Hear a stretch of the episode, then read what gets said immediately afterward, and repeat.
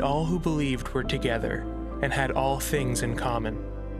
And they were selling their possessions and belongings, and distributing the proceeds to all, as any had need. Acts 2, verse 44 to 45.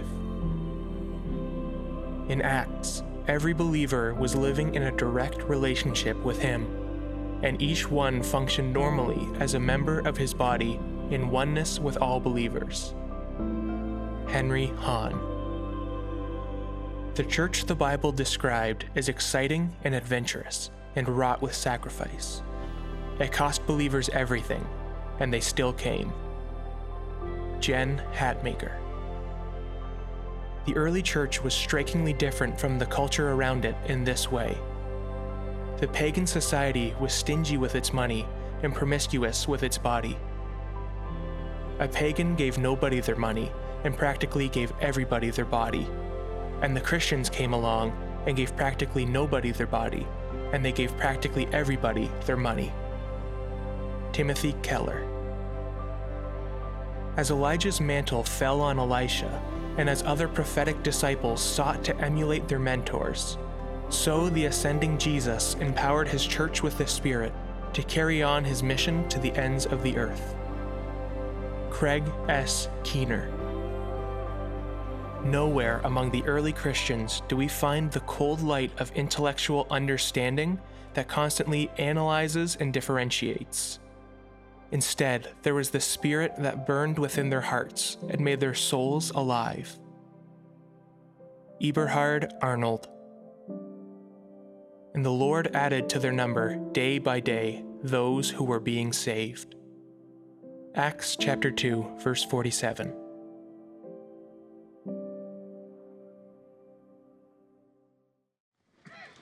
The believers form a community. All the believers, the devoted ones, the ecclesia, the called out, gathered ones by the Spirit, devoted themselves to the apostles' teaching, to what they learned from the disciples who learned it from Jesus, and to fellowship, to being in proximity with each other, and to sharing in meals. Fancy that. Including the Lord's Supper, the symbols of the body and blood of Christ the Messiah, and to prayer, to attuning to God in a language that is understandable and accessible. And a deep sense of awe came over them all, and the apostles, disciples performed many miraculous signs and wonders. And all the believers met together in one place, and they shared everything they had. They sold their property and possessions and shared the money with those in need. They worshiped together at the temple each day, and then in homes for the Lord's Supper, and shared their meals with great joy and generosity, all the while praising God and enjoying the goodwill, the fellowship of all of the people. And each day the Lord added to their fellowship those who are being saved. About a month ago, I was sitting with my friend Rob, who's a tattoo artist, and surprise, surprise, and he... Every time we connect, which is probably once every 3 or 4 months, he asks me the same thing. How's the church thing going? And I'm like, oh, don't Google us. Yeah, it's okay. And it's this weird barrier where he doesn't, like, he's trying to engage with me, but doesn't possess the, like, religious faith community language to communicate what he's really trying to ask. What he's really trying to ask is, Jimmy, I care about you. How are you doing? How is your role and vocation and calling working itself out? Are you doing okay? I want to hear it. And so, yeah, we got into the chat, and I said, well, you first, how are you doing? He's like, man, I love what I do. I get to meet with people all day. I get to kind of commune and connect with them. I get to do art that represents something. I'm like, this sounds like the church in a tattoo shop. I'm like, that sounds amazing. I do something similar to you. I connect and commune with the fellowship of the faithful around a shared purpose. And this time he shared a little bit of a story about his grandma. So I didn't know this, and I've known Rob for a decade. And he said, you know, I don't think I've shared this. I used to go to church. I used to go to church every once in a while with my grandma, you know? And so we would go once a month or once every other month, and I'd be part of Sunday school. And I just never felt like it connected with me. I always felt like I was hearing a foreign language. I always felt like I was hearing a foreign language, or like I was an outsider. Jesus I can get behind, he said. Jesus I'm down with kind of sounds like a rebel and an anti-politics guy, a peacemaker. Jesus I can get behind, but I can barely understand in the best of days religion. Have you ever felt like this before? Mm-hmm. Why is the Jesus religion oftentimes so different than the Jesus way? Why is oftentimes in our culture, in our world that desperately needs to hear the salvific work, the saving work of the love of God through the sacrifice and the resurrection of Jesus, why is that simple message oftentimes so clouded and coded in religiosity and Christianese, where to an outsider's ears, it just sounds like a foreign language? And so my friends, welcome to our brand new series where we're walking through for the next 5-6 weeks, the first 10 chapters of the book of Acts. We actually, as a teaching team, plan to do something wholly different for this month, but the Spirit, surprise, is at work, moving us towards Christ-likeness and righteousness, but also accessibility, inviting outsiders in and inviting insiders out, which is the message of the book of Acts. So I'd invite you to turn to actually 3 different places. I thought we would only do like one section of scripture. We're going to do a whole ton again. So Luke 24, Acts chapter 1, and Acts chapter 2. I'll repeat that again. For those of you watching online, Luke 24, Acts chapter 1, and Acts chapter 2. Luke 24, Acts chapter 1, and Acts chapter 2.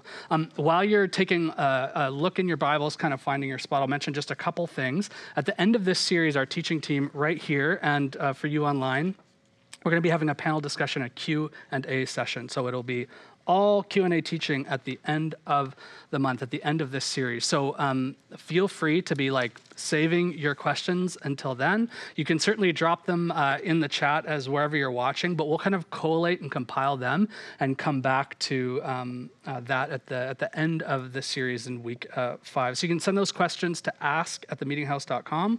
ask@themeetinghouse.com. And like I said, we'll put those together and answer them. This is also a fantastic time to join a home church. Home church, like we've said before, is an opportunity for us to like face each other, to have a conversation that's not just monologue one way, but dialogue. What are we learning? What are we hearing? How is the Spirit speaking? And in good Anabaptist tradition, of which we're a part, we believe and would contend that the Spirit of God speaks best, most clearly, and most often through the community of voices, through many voices rallied around and moving towards the person and the teaching and the ethic of Jesus. So that's my commercial for home church. If you're not in a home church, shame on you, you make baby Jesus cry. Just kidding. But it's a great time to jump into a home church and create that relationship or reinvigorate that relationship. If you're watching online for the first time, you're like, what did he just say and where am I? You're in good company. There's a number of online home church options for you as well. So you can just go to homechurchthemeetinghouse.com. Okay. Luke 24, come on, let's get serious. Luke 24, Acts chapter 1, and Acts chapter 2. Now, this is really, so if you can name the Gospels, it goes Matthew, Mark, Luke, and John, right? Matthew, Mark, Luke, and John. Matthew, Mark, and Luke are the synoptic Gospels. So they try and collate and match each other. John is the most philosophical, esoteric gospel, but actually Luke, our common translations divide Luke and Acts, but it's written as one collated book. It's one book with 2 volumes. So Luke writes the book of Luke as well as the Acts of the Apostle, which is actually kind of a funky, kind of fumbly translation. The honest rendering of the title of the book of Acts is not the Acts of the Apostles. It's not just the book of Acts. It's actually the Acts of Jesus by the Spirit. The Acts of Jesus by the Spirit. And there's 3 main concepts that Luke brings us back to, both in his gospel writing, his account of collating the information from eyewitnesses. Luke was a traveling companion of Paul. So Luke is likely the most common understanding of the writing of the book of Luke and Acts is late first century, so about 40 to 60, 70 years after the death and resurrection of Jesus, possibly early second century, which many of the Gospels are. It doesn't negate their historicity. It's actually most of the Gospel writers are waiting until like a lot of time has happened, seeing the effect of the church, the movement and mission of the people of God, and then the eyewitness of the account of Jesus of Nazareth, the Messiah, the Son of God. And Luke is no exception. And so in Luke's gospel, he says, dearest Theophilus. Have you ever heard that title before? Yeah, a couple of us. There's a couple ways that could go. Theophilus, I would contend, is likely a Roman ruler, governor, perhaps a politician, definitely a leader. It's a particular person who Luke in particular, being of that kind of social status, is like, these Romans have to hear. These Romans have to hear the good news of the grace of God, that Jesus is King and Lord and Master, not the emperor at the time, not based on the emperor's moods and power struggles at the time, that Jesus is Lord and Master. So my dear Theophilus, I write this to you so that you will understand the words and the work of Jesus. And then going to Acts chapter 1, Luke readdresses and says, in my first volume, I talked about what Jesus did and how he did it and what the effect was. In this volume, I want to tell you about the acts of the Spirit and the apostles. So what is the effect? Isn't that beautiful? Mm-hmm. First version, this is what Jesus did and taught. This is how he understood it. Second version, second book, this is how it changed us. This is how the early church got started, and the present church still has its marching orders. Now, leaf over to Acts chapter 1, verses 1 to 8. I'm going to fly through quite a lot of this, so I might not get to all of the scripture, but I'll read this section. So Acts chapter 1, verses 1 to 8. In my first book, I told you, Theophilus, there it is again, about everything Jesus began to do and teach until the day he was taken up to heaven after giving his chosen apostles further instructions about the Holy Spirit. Okay, so that should arrest us right there. About and through the Holy Spirit. During the 40 days, that should arrest us right there, after he suffered and died, he appeared to the apostles from time to time, and he proved to them in many ways that he was actually alive, and he talked to them about the kingdom of God. And then once, when he, Jesus, was eating with them, he commanded them, do not leave Jerusalem until the Father sends you the gift he promised. As I told you before, just like in our previous series talking about Jesus and Nicodemus, that you must be born from above, from Spirit. John baptized with water, but in just a few days you will be baptized from above with the Holy Spirit. First cleansing and repentance, and now new life and energy by the Spirit that lives in you, the new temple, the walking around temple, which is the intersection between heaven and earth. So when the apostles were with Jesus, they kept asking him, Lord, has the time come for you to free Israel? A political statement. They've missed it. A political statement. Has the time come for you now to free Israel and restore our kingdom? And he replied, chill. He didn't say that. The Father alone has the authority to set those dates and times, and they're not for you to know. Jesus dismisses it. But you will receive power when the Holy Spirit comes upon you, and you will be my witnesses, telling people about me everywhere. Where are those places? In Jerusalem, throughout Judea, in Samaria. What? We hate those people. In Samaria, and to the ends of the earth. Okay, so leading up to this chapter, in Luke chapter 24, it's fascinating. The first people to, look, pop quiz for you watching online or here in person, who are the first people to witness the resurrection of the Messiah, the Christ, Jesus of Nazareth? Women in particular. So the women run to the tomb. Well, they're not, I don't know if they're running, maybe jogging. They're heading to the tomb, and they've prepared burial spices. They prepared a burial ritual for a tomb that's been gifted to this community out of compassion. We know this is your failed leader. Here's a tomb for his body to be laid in. Go and prepare him, which was a woman's duty as representative in that community. So these women go to the tomb in the end of Luke chapter 24, and they find it empty. And instead, they find two angelic dudes who address them, angels speaking to women. Nowhere else in Scripture do we see this. This is the first time where women are now empowered as the first apostles, messengers, communicators of the divine, that is, the Messiah. You should be writing this down. Like, this is incredible. But what they say is really interesting. why are you looking for the living among the dead? He's not here. He's been taken up to heaven. They have an interaction. They leave their stuff where they are. They go back to the men, and the men are like, thank you for sharing this. We believe you. Let's journal about it. No, they're like, y'all crazy. What? Mm-mm. No, this is why we don't believe women. No, they don't believe them, except Peter. In Luke's gospel, Peter is like, I should go check this out. He runs back. And then fast forwarding to the beginning of Acts chapter 1, Luke is retelling what happened. So not only did Peter comes back and attests, he's not there. What happened? He's not there. Maybe this resurrection thing is legit. Meanwhile, Jesus in his resurrected form has appeared outside of the city on the Emmaus Road to two of his kind of extraneous, like concentric circle out disciples who are like, this thing is a wrap. We're heading back to Emmaus to start life over or whatever. And Jesus meets with them, explains to them the scripture, interprets the scripture with him at the center, that he has been given authority. He eats with them. And then when they recognize it, they're like, oof, he disappears.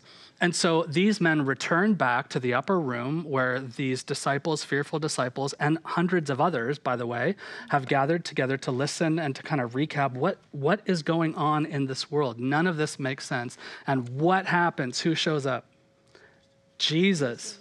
Jesus shows up and gives them instruction. Now, it's interesting, the human condition just on display there, which we just read. What is one of the first questions that they ask him? Cool. We're in charge now, right, Jesus? Will this be the time that you will set Israel back on her rightful throne, a place of leadership in politics, that you will redeem and restore our kingdom? Isn't that interesting?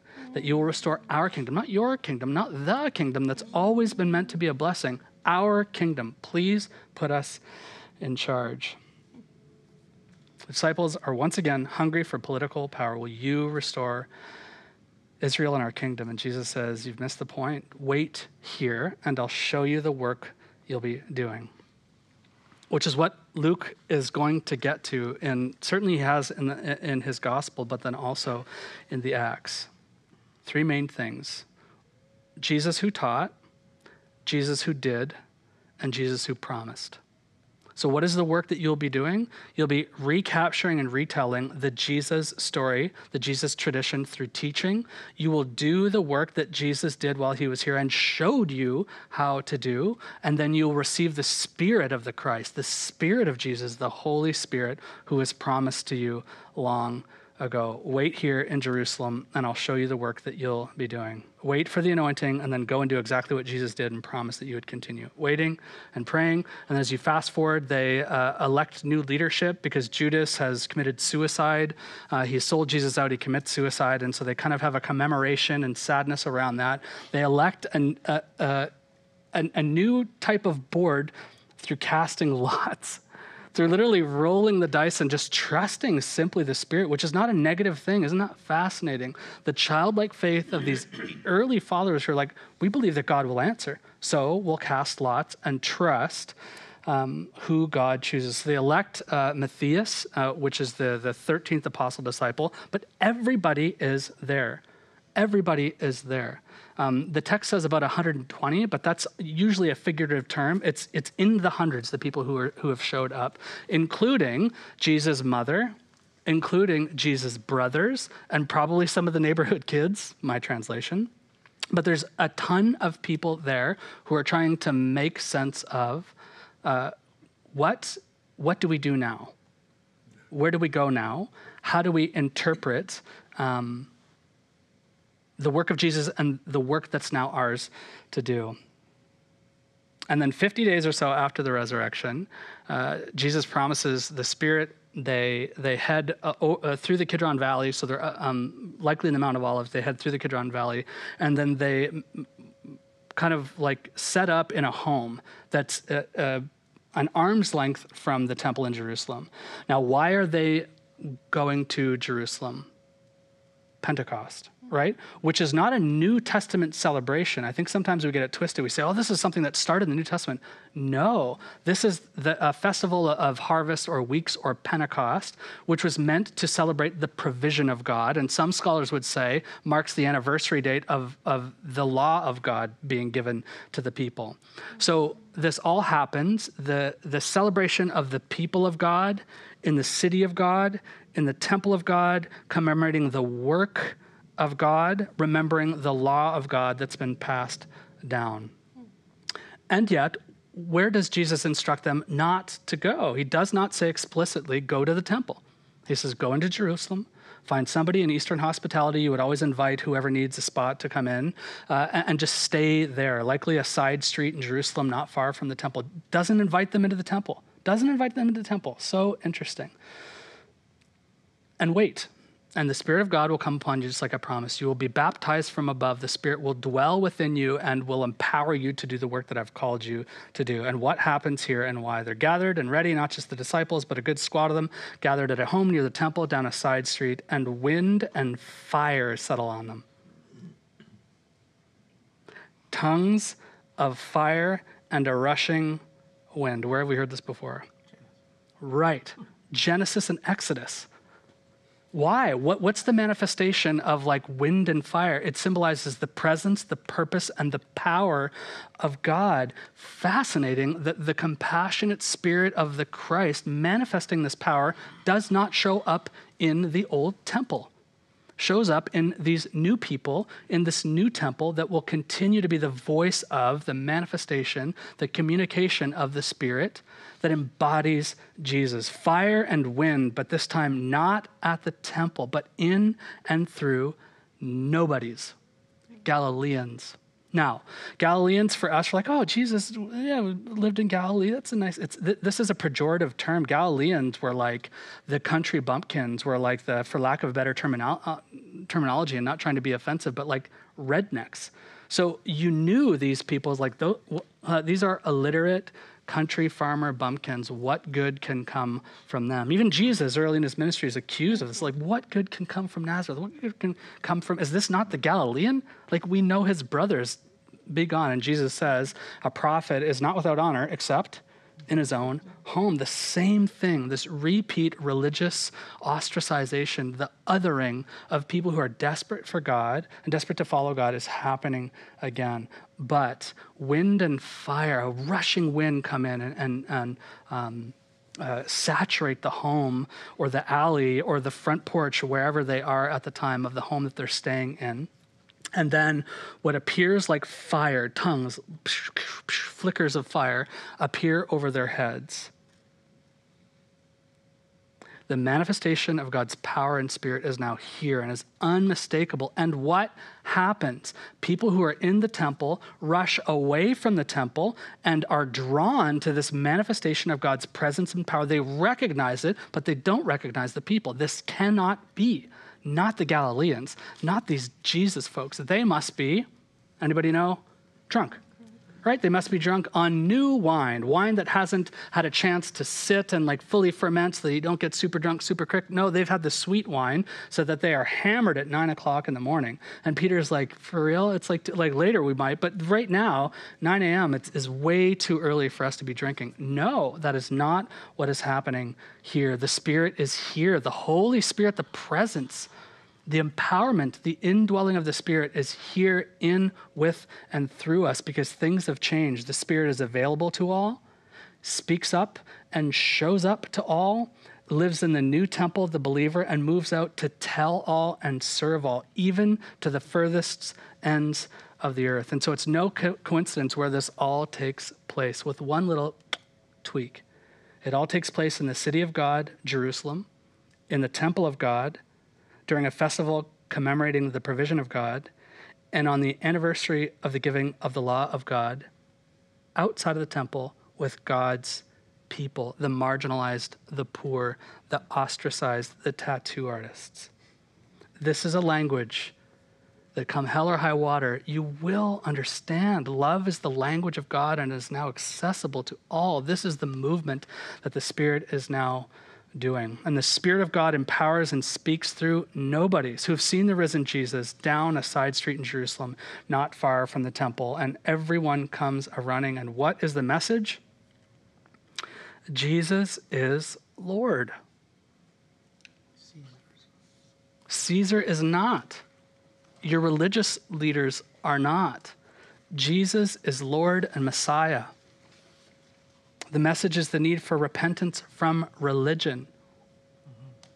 Remember, the captive audience here is not Gentiles and Greeks, although they probably would have been there. This is a Jewish religious festival where hundreds of thousands of religious folks with their own language and their own way of interpreting Torah have gathered. The need for repentance from religion and sin to be cleansed and baptized, to be cleansed and purified, to be cleansed and made right, and the beauty of the language of God that is love and is redeeming and restoring the world, which is represented right there in their midst. Acts chapter 2, verses 9 and 11.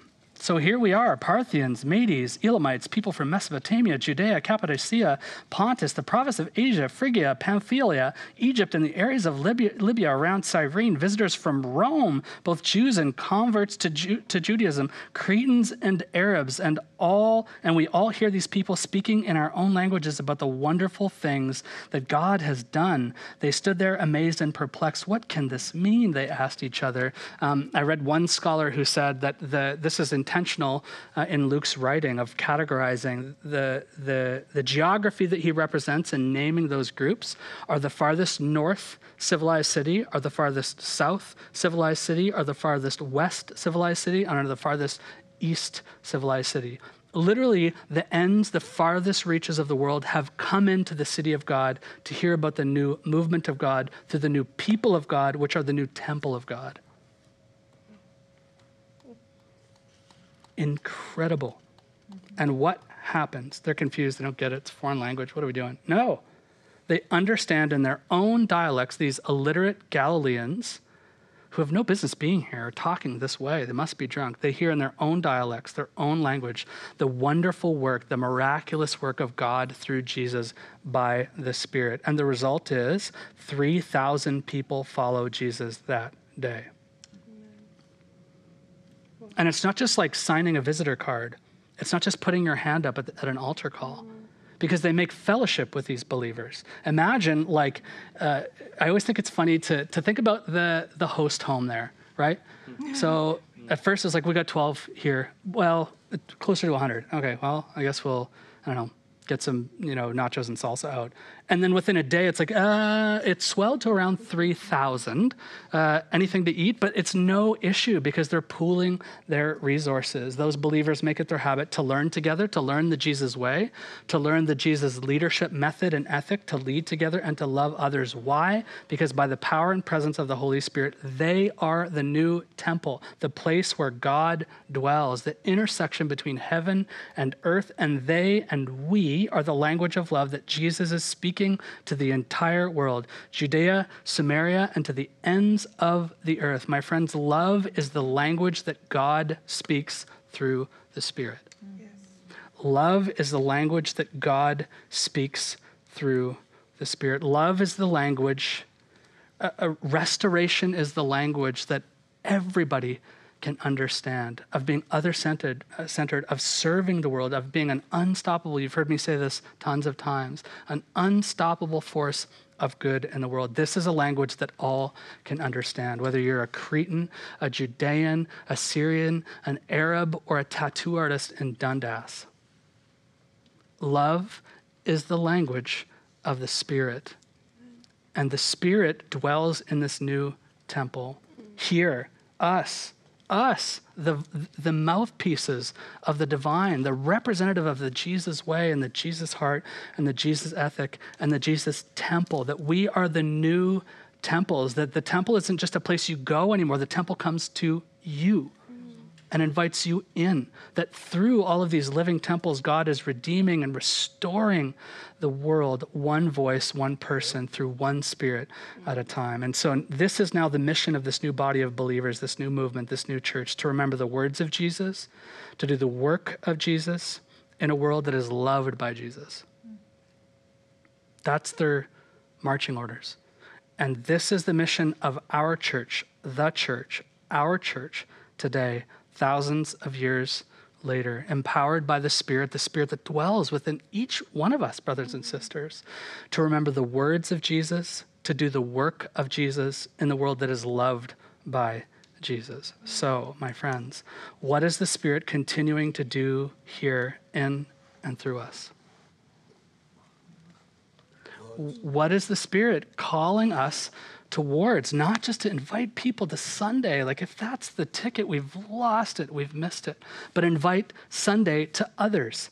Invite the experience of the love and grace and mercy and repentance and holiness, but the love and grace and mercy and inclusion of God to people that's always sounded like a foreign language. So what is the Spirit continuing to do here, thousands of years later, reading this ancient text, struggling with the same things? What are we to do with this Spirit that is here, lives, and works and speaks through us? Take the good news of Jesus to the places we live, work, and play, announcing the language of love for all people, all time, to the ends of the earth, or to just continue to speak a foreign language that outsiders and tattoo artists will barely understand. It's the first one. It's the first one. Brothers and sisters, may we be the new temple, the walking around, physical, moving temple that the Spirit dwells within, that empowers us to serve and love, to teach the Jesus way, to empower to do the Jesus work, to live in the Jesus world that He is restoring, one person, one voice, one Spirit at a time.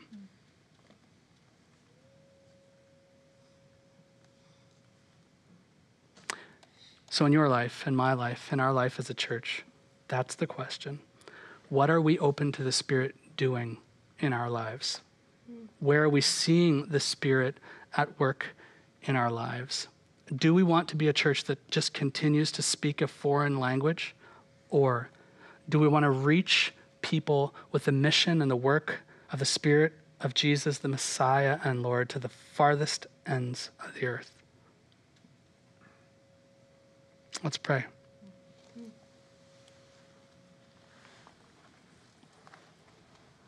Holy Spirit, come, have your way. Speak, dwell within, inspire, and empower us. Holy Spirit, come. Holy Spirit, come.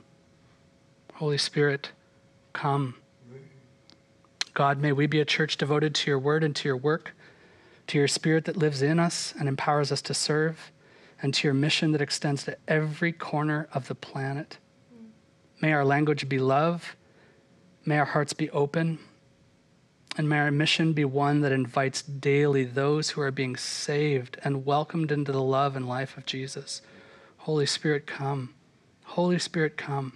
and have your way in and through us and around us to the furthest reaches of the world. And it's in Jesus' name and in His power we pray, and together we all said, Amen. Amen. And amen.